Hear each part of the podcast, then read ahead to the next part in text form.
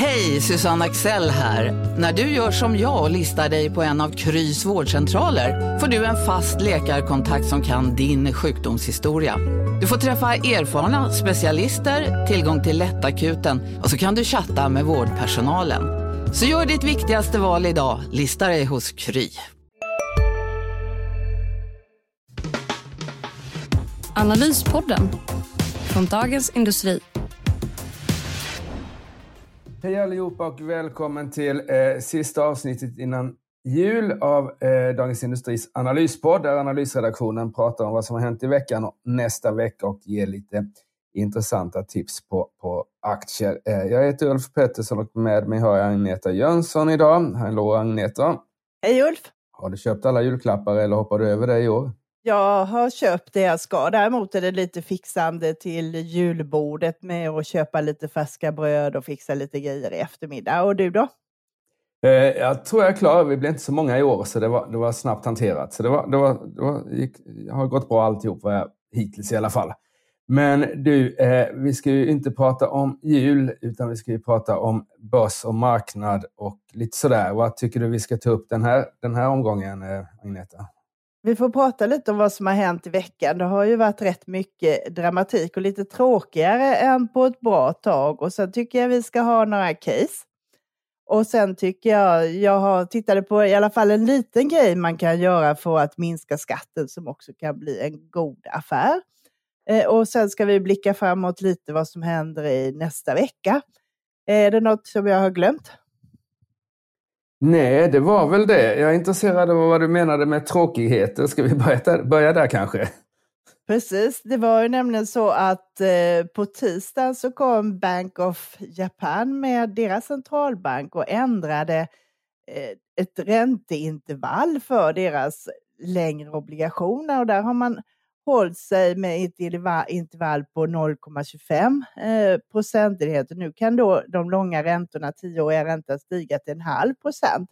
Och det låter ju inte jättemycket, men det började liksom stöka till det på alla räntemarknader runt om i världen och skickade ner eh, börserna en del och sen var det igång lite med räntor, vilket vi har sett här nu på amerikanska techaktier som brukar gå lite dåligt när det är räntor och eh, sådana här saker.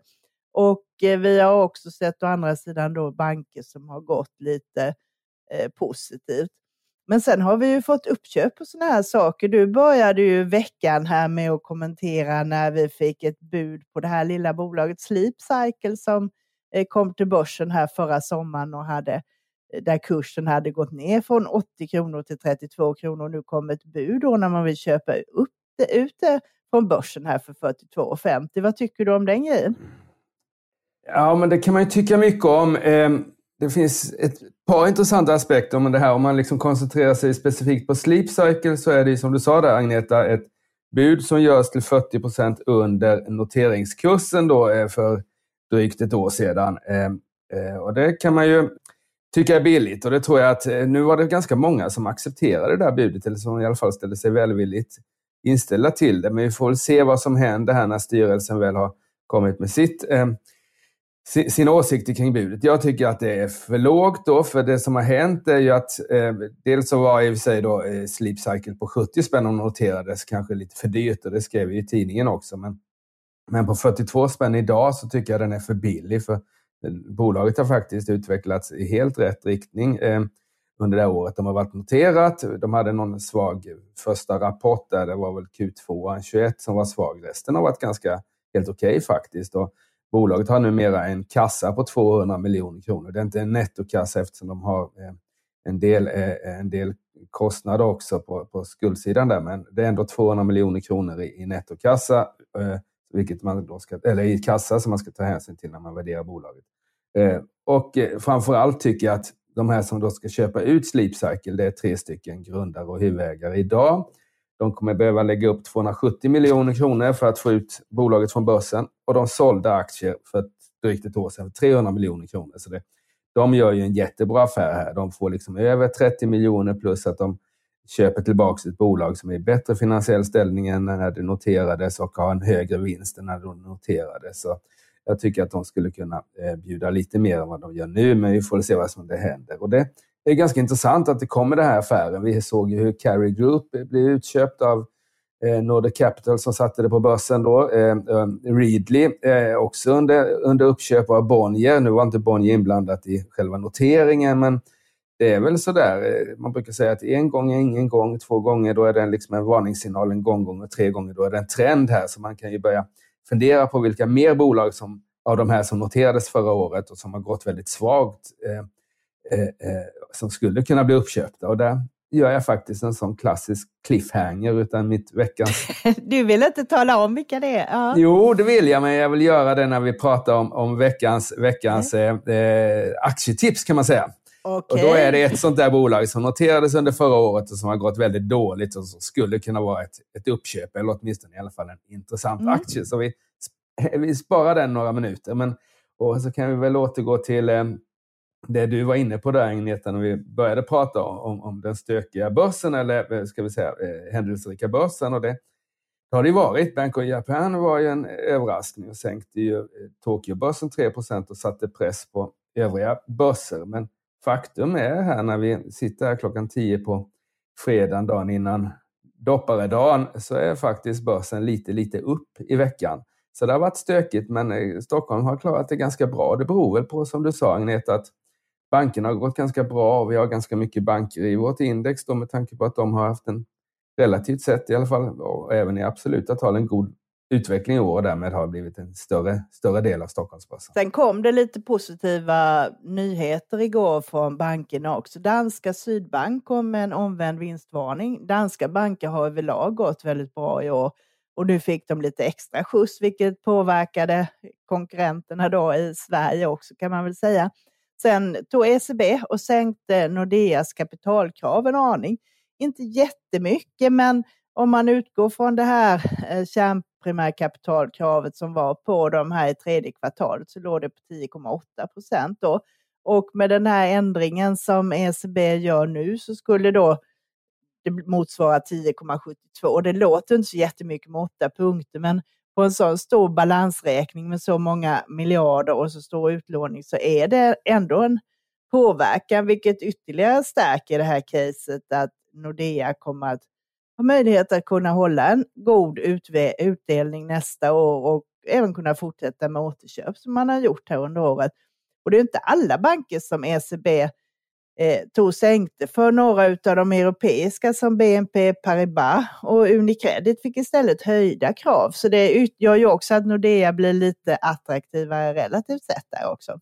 Och det kommer, tror jag kommer bli en väldigt intressant fråga att se hur de hanterar och det blir ju i boksluten då som presenteras i januari, här, januari, februari, hur, om, om då vi får veta vad, vad bolaget har tänkt att göra med sina pengar i form av utdelning, eventuella extraköp och sånt, äh, återköp och sånt där. Så det blir en väldigt intressant fråga för nästa år hur bankerna, som är väldigt välkapitaliserade i Sverige och skulle kunna dela ut mycket pengar om de sen vågar gå hela vägen eller om de väljer att vara lite försiktiga i detta eh, sämre konjunkturläge. Eh, Swedbank hade ju en kapitalmarknadsdag, du lyssnade ju på den förstås. Det var, inte, det var ju bara ett par, tre veckor sedan och de pratade väl om att dela ut åtminstone hälften av vinsten, eller vad var det de sa? Ja, där? de, hälften av vinsten. Tidigare har de ju delat ut 75 procent av vinsten innan de här, den här penningtvättsskandalen briserade. Så att när det här är överstökat och eventuella amerikanska böter är betalade så tror jag att de kommer återgå till 75 procent. Mm.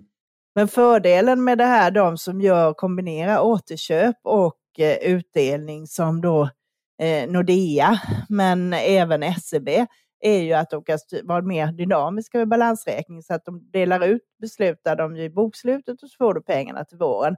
Men återköpen kan man ju ta och hantera lite mer när det passar och skulle det bli tuffare eller att man ser ett väldigt stort behov av utlåning nästa år, då kan man ta och pausa dem där. Så att jag tycker de som jobbar med bägge delarna är lite att föredra just nu.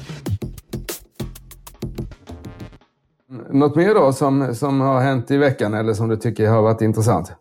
Det hängde, var ju en del lite positiva grejer också. Man kan inte bara ta eländet här. Vi har ju det här tyska IFO-index som mäter då näringslivsförväntningar eh, som kom här på måndagen och där var det faktiskt bättre nu i, november, i december. Då var det 88,6 mot 86,4 i november. Så att det, nu är vi tillbaka liksom till sommarens nivåer, så lite ljusare utsikter i Tyskland. Eh, vi fick också, sen på onsdagen så kom det här bolaget som jag vet du har skrivit om och som jag tittar också, det här vind och solkraftsbolaget OX2, fick ju en, då vann en auktion för att bygga en stor, stor solpark i Polen och aktien steg 5 procent. Det är ju en av de här som har gått bra i år, men jag tror det finns fortsatt eh, att hämta i den aktien. Eh, ja, det tror jag också. De, eh, det är ganska intressant hur, hur världen har förändrats. Jag kommer ihåg jag skrev om, om OX2 eh, i förra sommaren när de noterades. Och det var, de kom in på börsen och sådär, men aktien sjönk en 10 procent, eh, drygt 10 procent faktiskt i inledningen. Och det var ingen, ingen riktigt intresse kring aktien då. Man tyckte den var lite dyr. Och sen så nu ett år senare så är det en av de bästa noteringarna som skedde förra året och eh, eh, verkligen liksom på rätt väg här. Och det är många som är intresserade av att köpa deras eh, vindkraftsprojekt eh, eh, när de väl är färdigbyggda så att säga. Det är ju lite OX2s affärsidé att inte behålla och bli ett energibolag utan att sälja, sälja de här projekten som man startar upp. Eh, och det, jag håller med dig. Det, är ju liksom en, det finns ju några sådana här trender som, som har förstärkts under året och den, energitrenden, alltså grön energitrend är ju verkligen en sådan. Något som inte däremot har gått bra, det var ju detaljhandeln. Där kom det ju också statistik här igår där det visade då att detaljhandelsförsäljningen minskade 7,7 procent i årstakt i Eh, november och eh, det var ju, eh, eller förlåt, det minskade 6,6 procent i november men det var 7,7 procent i oktober så det har blivit en liten bättring. Och nu är det ju jätteviktigt att se vad som händer runt julhandeln och det är mycket snack om det där. Några tror att det kanske var så att man handlade en del på de här Black Friday och reorna i november istället. Eh, och eh, det här kommer ju vara jätteviktigt för det är ju många utav våra också noterade bolag inom detaljhandel. Både om vi har sådana som Bygg Hemma och de här med grejer som är relaterade till renoveringar och byggnader och det som gick bra under pandemin, men även eh, vad heter det, dagligvaruhandel och sällanköpsvaror. Och det är framförallt sista då, sällanköpsvarorna, som har fått väldigt mycket eh, stryk eh, under året. Eh, vitvaror och den typen av grejer, men även möbler och sådant. Man kan ju tänka sig att det är också en eftersläpning av pandemin när väldigt många gjorde om och fixade hemma men även flyttade och köpte nya bostäder och investerade på det sättet. Så att det är väldigt stora svängningar i de här siffrorna nu och eh, det tror jag är risk att det kommer att eh, fortsätta här under nästa år att vara lite dyster på den typen av grejer. Ja, det, det tror jag också. Det är ju, och det kommunicerande kärl där är ju inflationsutvecklingen. Det är klart att det, det är ju det som eh, eh, Riksbanken vill åstadkomma, så att säga, pressa ner konsumtionen och därmed få ner priserna och eh, som är så att säga ja, inflationen helt enkelt. Och det, vi får se. Sverige är väl det land som så att säga snabbast kanske eh, påverkas av ränte, ränteförändring eftersom vi har en stor andel rörliga bolån och mycket, mycket Svensk ekonomis skuldsida är ju lite annorlunda än många andra så att privatpersoner har ganska mycket lån medan staten har väldigt lite lån. Och, och då, klart, då påverkar det eh, privatpersoner mer i Sverige än, än, på många andra ställen. Annars håller jag med dig om att den senaste tidens eh, eh, inflationsstatistik har faktiskt den är ju inte stark, men den har, inte, den har ändå varit lite, lite mindre svag än förväntat eh, eh överlag. Igår så reviderades exempelvis BNP-siffran upp i USA här, vilket var en överraskning. Och det är lite sådär, eh, eh, det är normalt sett en god nyhet för finansmarknaden, men vi fick en rejäl press på, på New York-börsen igår kväll framför allt. Eh, var ju ner som mest 3% innan den återhämtade sig en del och det var ju för att man räknar med att eh, en sån stark ekonomi kommer att göra att Fed eh, fortsätter att vara väldigt stram då. Så det är också en fråga för, för nästa år hur vad, vad så att säga, centralbankerna agerar eh, helt enkelt. vi har, brukar ha lite case med oss också här. Har du, har du något att delge folk så här dagen innan julafton som kanske passar i en julklappsportfölj eller så? Ja, en liten grej som man tittade om. Det finns ju inte så mycket att göra det här för att minska sin skatt nu för tiden. Särskilt inte om man har ISK. Men en del har ju sina aktier i vanliga depåer eller på värdepapperskonto och sånt där. Och det finns ju också sådana att man har ärvt aktier med väldigt låga ingångsvärden som man då har på depå. Och då kan man utnyttja det med att kvitta förluster som man har på annat då. Eh, och har man då i vanlig depå eller värdepappskonto, till exempel Kinnevik, är det en sån här aktie som har gått ner väldigt mycket i år. B-aktien har tappat 55 procent och A-aktien 58 procent. Eh, det klassiska som man gör när man tar hem förluster och kanske ändå gillar aktien, det är att... Vi är specialister på det vi gör, precis som du. Därför försäkrar vi på Swedea bara småföretag, som ditt. För oss är små företag alltid större än stora och vår företagsförsäkring anpassar sig helt efter firmans förutsättningar. Gå in på swedea.se företag och jämför själv. Hej, Synoptik här. Hos oss får du hjälp med att ta hand om din ögonhälsa. Med vår synundersökning kan vi upptäcka både synförändringar och tecken på vanliga ögonsjukdomar. Boka tid på synoptik.se. Man säljer och så köper du tillbaka. Eh, till exempel dagen efter eller så. Och där är också rekommendation att gör du en sån där affär som man säger en vändning så ska det gå lite tid emellan. För gör du det för snabbt eller eh, så, så kan Skatteverket tycka att det här är en affär som du bara gör utav skatteskäl, inte utav andra ekonomiska motiv. Så att säga. Och då kan en variant vara att utnyttja det här med spreaden mellan A och B-aktier. Eh, och historiskt så har ju då A-aktien varit betydligt högre eh, prissatt än vad B-aktien har varit. Som mest var ju skillnaden 153 kronor då när det var så stökigt när de eh, tog delade ut Zalando här våren 2021. Men även i år så har spreaden varit uppe ganska högt, här 29 kronor i våras och nu ligger den istället runt en krona. Så tror man att det kommer tillbaka, Eh, snittet har legat på 7,60 ungefär, så tror man att den här spreaden ökar igen då kan det faktiskt vara en affär både skattemässigt och rent affärsmässigt att sälja A-aktier och köpa B-aktier. Och det finns ju också 22 andra bolag där du har eh, det här med A och B-aktier, så att det kan vara ett litet tips att titta över om man har den eh, typen av situation. Just det. Och finns det någon, så att säga, hur lång tid måste det gå innan eh, Skatteverket tycker att det bara är en skattemässig affär och så att säga, är det, handlar det om dagar eller månader eller vad, vad är det? Du ska, du ska ha tagit en risk så att säga, så det beror ju på storleken på din position också. Är det en mm. jättestor position där det rör sig väldigt mycket i kursen, då tar du en risk om du bara är borta en stund under dagen. Mm. Men är det en mindre position och det inte rör sig så mycket, ja, men då brukar man säga att i alla fall över natten är okej. Mm. liksom, för då vet man ju inte vad som kan hända eh, nästa dag. Eh, om man vill säk vara säker. Sen kan du få också ett litet eh, gratistips här också. Vill du ha det? Ja, tack eh, Som jag kom på. Eh, jo, eh, det är det här, nu har det varit mycket emissioner och det kommer säkert bli väldigt mycket emissioner här under nästa år också. Eh, och många gånger när det är de här aktierna med företrädesrätt så är det många nu som inte utnyttjar sina teckningsrätter och det är eh, då garanter och sådana som måste gå in eh, och teckna. Men då brukar också det finnas den här möjligheten att man kan anmäla sig att man kan teckna utan företrädesrätt. Och nu börjar man faktiskt få lite sådana aktier. Man kanske inte får några jättemängder, men man kan få en del och då har du chans att komma in till lite förmånligare kursen i marknaden. Så det är en grej tycker jag man kan hålla utsikt på. Och du behöver inte äga aktier i bolaget utan det kan, det det kan vara... Liksom, det kan vara vem... Eh, du kan ta och teckna det ändå. Så, att säga. Mm. så det kan man ja. kolla på.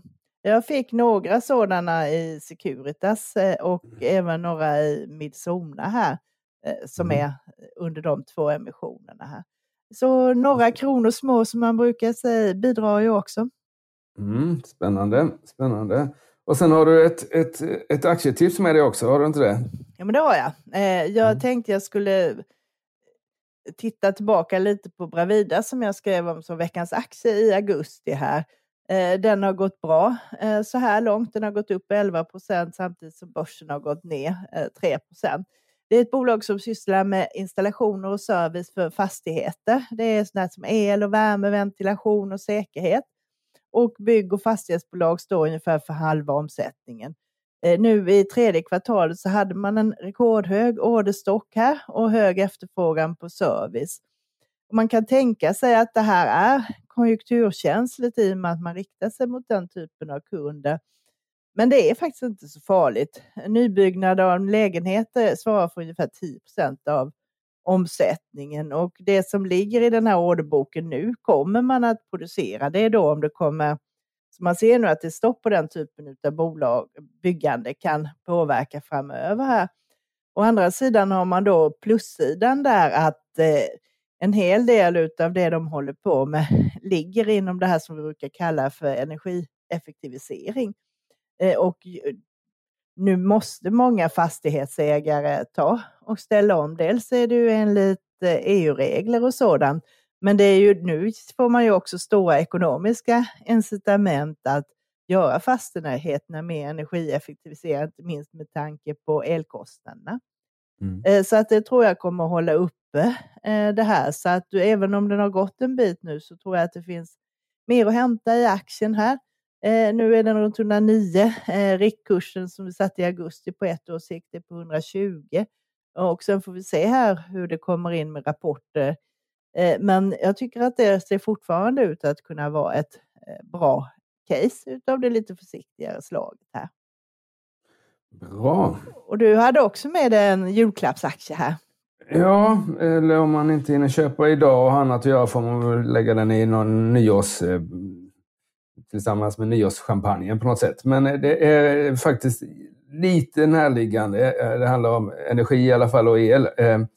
Och, och så att säga hur, hur, man ska göra med det. Och det är det här C-tech då som kom in till börsen som gör laddstolpar och olika typer av laddlösningar för bilar och ja, mycket annat också. Men bilar är ju det stora då, elbilar.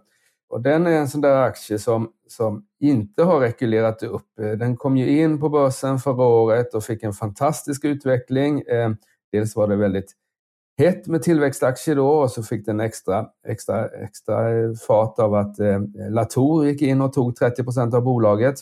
Och Latour är en sån här välrenommerad investerare som folk gillar att följa.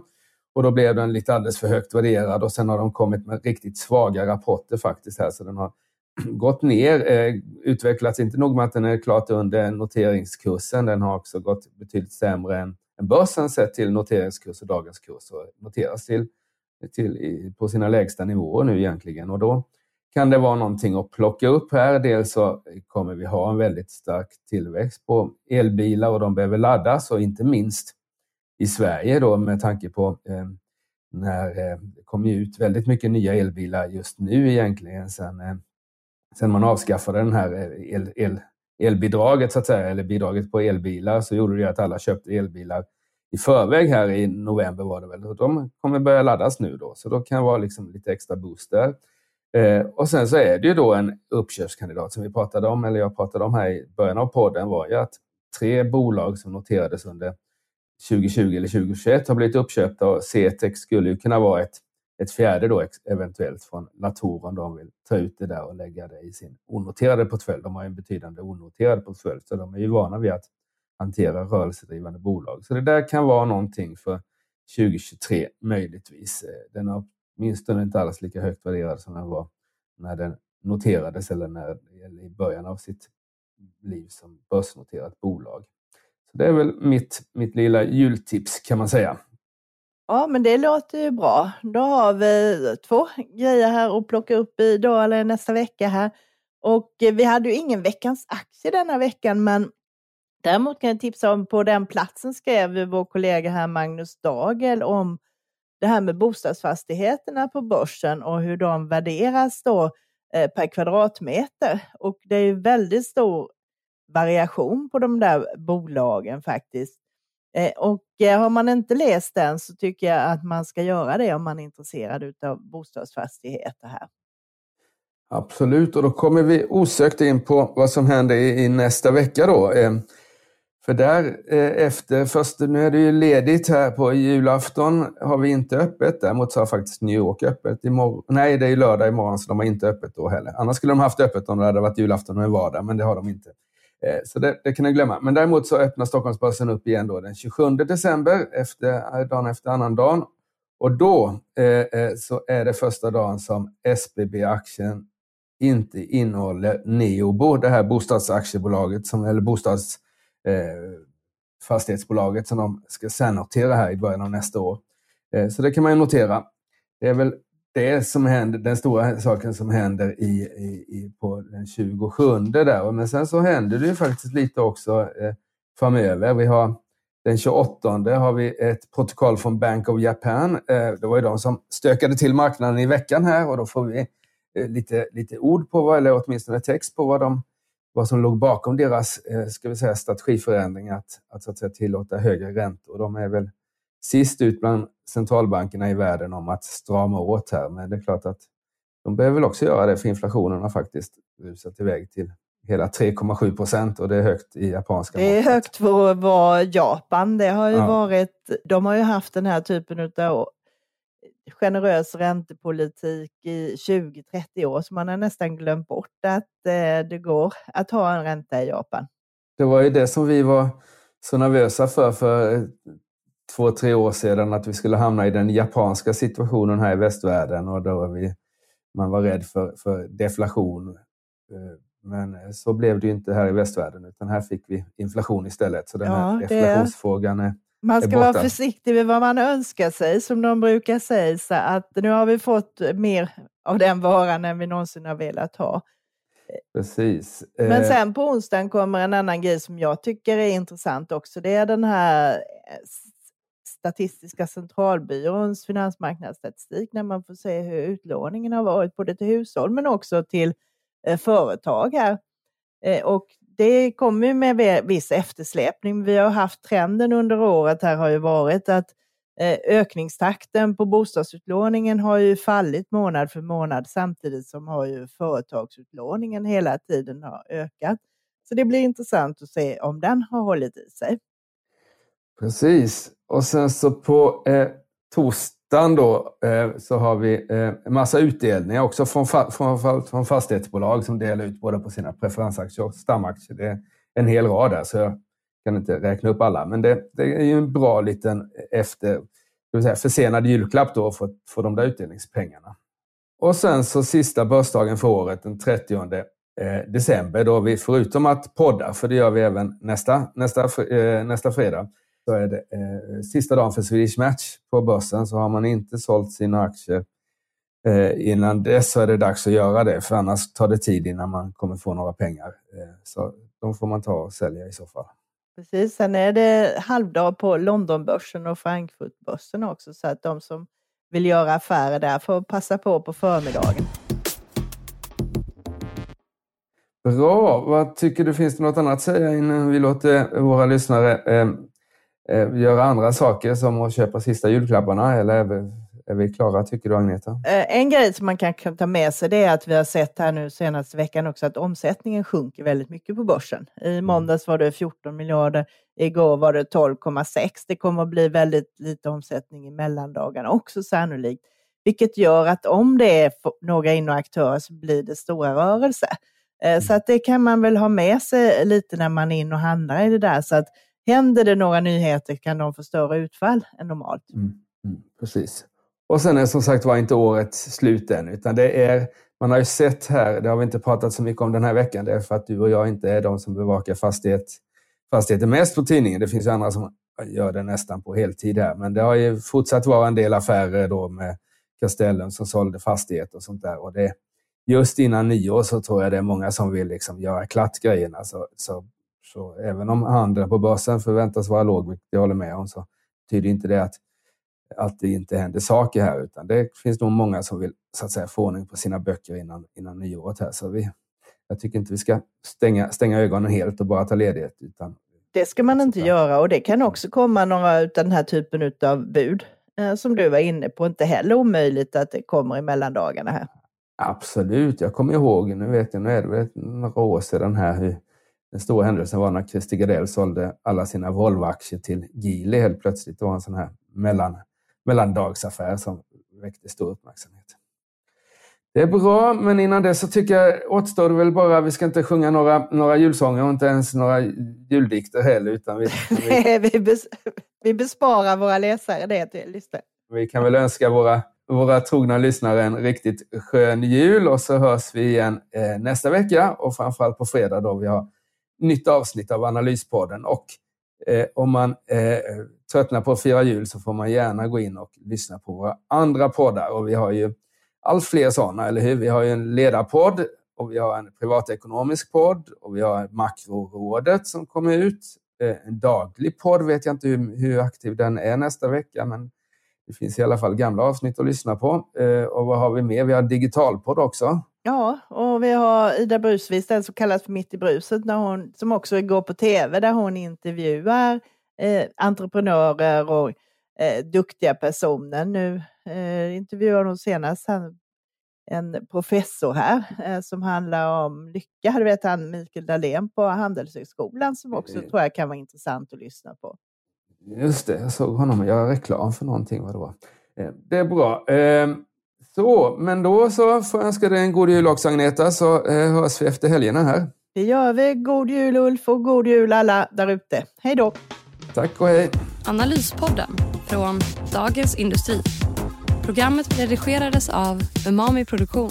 Ansvarig utgivare Peter Fellman.